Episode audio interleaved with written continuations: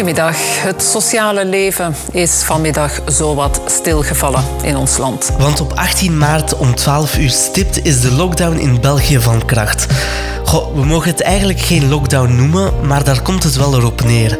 We zitten dus voorlopig vast in ons kot tot 5 april.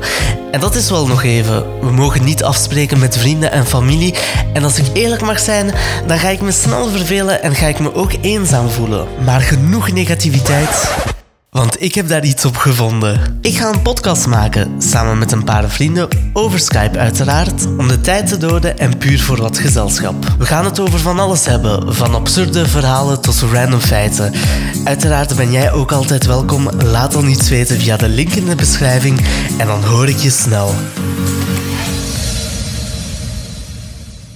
Oh ja, nog één ding. Blijf in uw kot. Ik meen het, hè.